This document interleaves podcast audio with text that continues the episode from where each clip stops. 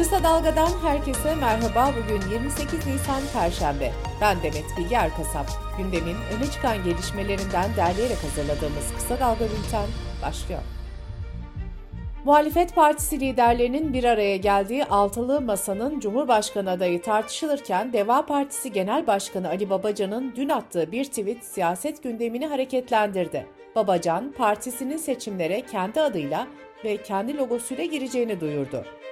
Babacan daha sonra yaptığı basın toplantısında altılı masada verilen sözlere bağlı olduklarını vurguladı.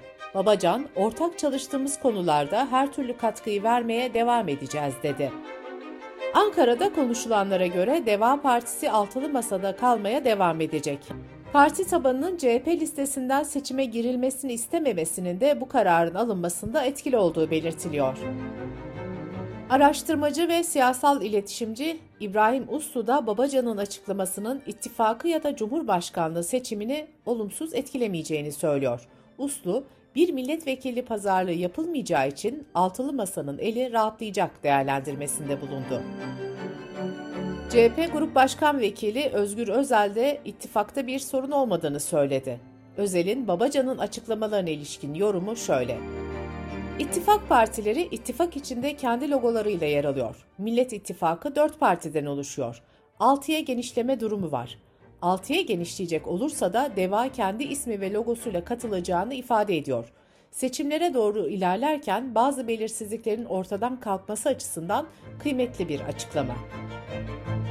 Saadet Partisi Genel Başkanı Temel Karamolluoğlu ise dün düzenlediği basın toplantısında altılı masanın üçüncü buluşması ile ilgili değerlendirmede bulundu. Karamollaoğlu şunları söyledi: Her geçen gün daha da samimi bir ortamda gerçekleştirdiğimiz bu toplantılar kararlılığımızı kavileştirmektedir. Siyasetin bir başka konusu da C H P Genel Başkanı Kemal Kılıçdaroğlu'nun önceki günkü grup toplantısındaki "Yol arkadaşlarıma sesleniyorum, ya bana katılın ya şu anda yolumdan çekilin" şeklindeki sözleriydi. Parti içinde bir rahatsızlığın işareti olarak değerlendirilen bu sözlere ilişkin açıklama yapan C H P lideri şunları söyledi: Vatanına bağlı bütün kesimleri yol arkadaşım olarak kabul ettim ve onlara çağrı yaptım. Bizim vatanını satanlarla kavga etmemiz lazım. Yol arkadaşı olmak istiyorsanız buyurun gelin, yürüyeceğiz. Eğer mevcut durumdan memnunsanız yolunuz açık olsun, ayrılın bizden. Gezi davasında verilen mahkumiyet kararlarına en sert tepkilerden biri İyi Parti Genel Başkanı Meral Akşener'den geldi. Akşener, Erdoğan milletin yargı egemenliğini satmasının sadakasını vermiştir dedi. Partili Cumhurbaşkanlığı sistemi denilen bir istibdadın içindeyiz diyen Akşener, konuşmasının sonunda "Kahrolsun istibdat, yaşasın hürriyet" ifadelerini kullandı. Eski A K P milletvekili Hüseyin Kocabıyık, Gezi davasında verilen kararları sosyal medya hesabından eleştirdi. Kocabıyık şöyle dedi: Hayatımız boyunca menderesi ipe çeken zalim hakim ve savcılara lanet okuduk, şimdi onların benzeri vicdansız hükümler kuruyorlar. Kocabıyık'ın bu tepkisinden sonra İçişleri Bakanlığı, Kocabıyık'ın eşi Uşak Valisi Funda Kocabıyık'ın geçici görevle bakanlık emrine alındığını duyurdu. Anayasa Mahkemesi'nin kuruluş yıl dönümü etkinliğinde konuşan Mahkeme Başkanı Zühtü Arslan, "Anayasa mahkemeleri artık modern demokrasilerin olmazsa olmaz unsuru haline gelmiştir" dedi. Arslan, bireylerin hak ve özgürlüklerinin korunmasının demokrasinin ayrılmaz parçası olduğunu vurguladı. Danıştay onuncu Dairesi, İstanbul Sözleşmesi'nin fesih işleminin iptali istemiyle açılan davaların esasını bugün karara bağlayacak. Yargılamaya katılmak için şu ana kadar beş yüzden fazla avukat yetki belgesi aldı. Türkiye, yirmi Mart iki bin yirmi bir tarihinde resmi gazetede yayınlanan Cumhurbaşkanı kararı ile İstanbul Sözleşmesi'nden ayrılmıştı. Kadın örgütleri, barolar ve muhalefet partileri süreci yargıya taşımıştı. Kişisel bilgileri hukuka aykırı yolla ele geçirmek iddiasıyla on dokuz Nisan'da tutuklanan gazeteci İbrahim Haskaloğlu, avukatlarının itirazı üzerine tahliye edildi. Bilim Kurulu'nun önceki gün aldığı maske zorunluluğunun kaldırılması kararını değerlendiren Sağlık Bakanı Fahrettin Koca şunları söyledi: Zihinlerimizden salgının korkusunu atıyoruz, artık güvendeyiz. Aşımız var, ilacımız var. Bu silahlar elimizde olduğu müddetçe hastalık artık büyük bir tehdit olmaktan çıkmıştır. Trabzon'da eşine sinirlendiği gerekçesiyle birlikte baktıkları kediyi duvara fırlatıp öldüren Mahmut E. iki yıl hapis cezasına çarptırıldı. Karar onanırsa Mahmut E. cezaevine girecek. İstanbul sahillerinde görülen müsilaj her geçen gün artıyor. Bandırma on yedi Eylül Üniversitesi'nden Profesör Doktor Mustafa Sarı, "Üzgünüm, şu an Marmara Denizi'nin farklı bölgelerinde yüzeyde müsilaj görünür durumda," dedi. Sırada ekonomi haberleri var. Türk-İş'in araştırmasına göre Nisan ayında dört kişilik bir ailenin açlık sınırı beş bin üç yüz yirmi üç lira, yoksulluk sınırı on yedi bin üç yüz kırk lira olarak hesaplandı. Bekar bir çalışanın yaşama maliyeti ise aylık altı bin dokuz yüz altmış beş lira oldu. Beyaz et üreticilerinin başvurusu üzerine genetiği değiştirilmiş bazı mısır çeşitleri ve ürünlerinin hayvan yemlerinde kullanılmasına Tarım ve Orman Bakanlığı'ndan izin çıktı. Genetiği değiştirilmiş söz konusu ürünlerin sadece hayvan yemlerinde yem ya da yem ham maddesi olarak kullanılması gerekiyor. Kararların geçerlilik süresi ise on yıl olarak belirlendi. Et ve Süt Kurumu Genel Müdürlüğü'nde görev yapan üç yönetim kurulu üyesi görevden alındı.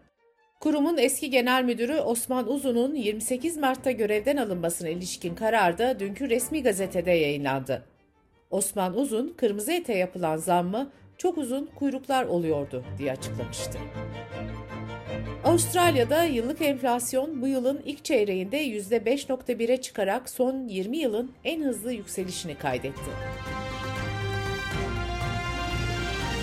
Dış politika ve dünyadan gelişmelerle Kısa Dalga Bülten'e devam ediyoruz. Rusya, Bulgaristan ve Polonya'ya doğal gaz sevkiyatını tümüyle durdurdu. Polonya, komşu ülkesi Ukrayna'nın işgali nedeniyle Rusya'ya en ağır yaptırımları uygulayan Avrupalı ülkeler arasında yer alıyor. Bulgaristan Enerji Bakanlığı ise Nisan ayı için Rus doğalgazı ödemesini yaptıklarını ve gaz sevkiyatının durmasının sözleşme ihlali olacağını açıkladı. İki Avrupa ülkesine gaz akışının kesileceğinin bildirilmesinin ardından doğalgaz fiyatları sert yükseldi. Rusya Devlet Başkanı Putin daha önce yaptığı açıklamada, "dostane olmayan ülkelerin satın aldıkları doğalgazın bedelini dolar yerine rubleyle ödemesini istemişti." Bu konuyla ilgili Kısa Dalga yazarı Mühtar Sağlam'ın kapsamlı analizini Kısa Dalga nokta net adresimizden okuyabilirsiniz. Rusya Savunma Bakanlığı, Ukrayna'da bir silah deposunun füzelerle vurulduğunu, depoda A B D ve Avrupa'dan gönderilen silah ve cephanenin bulunduğunu belirtti. Amerika Birleşik Devletleri Dışişleri Bakanlığı, ülkedeki siber saldırılarda rolleri bulunduğu gerekçesiyle Rus istihbaratının altı subayı hakkında bilgi verenlere on milyon dolara kadar ödül verileceğini duyurdu. Güney Amerika ülkesi Kolombiya'da bu yılın ilk üç ayında elli iki insan hakları savunucusunun öldürüldüğü açıklandı. Geçtiğimiz yılda ülkede yüz kırk beş benzer cinayet işlenmişti. Kolombiya, iki bin on altıda Kolombiya Devrimci Silahlı Güçleri ile barış anlaşması imzalamıştı. O günden beri Kolombiya'da resmi olarak barış mevcut, ancak dünyanın en büyük kokain üreticisi olan ülkede silahlı örgütler faaliyet gösteriyor.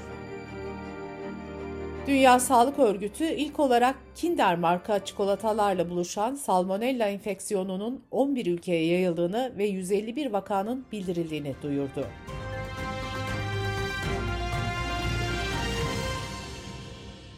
Bültenimizi Kısa Dalga'dan bir öneriyle bitiriyoruz.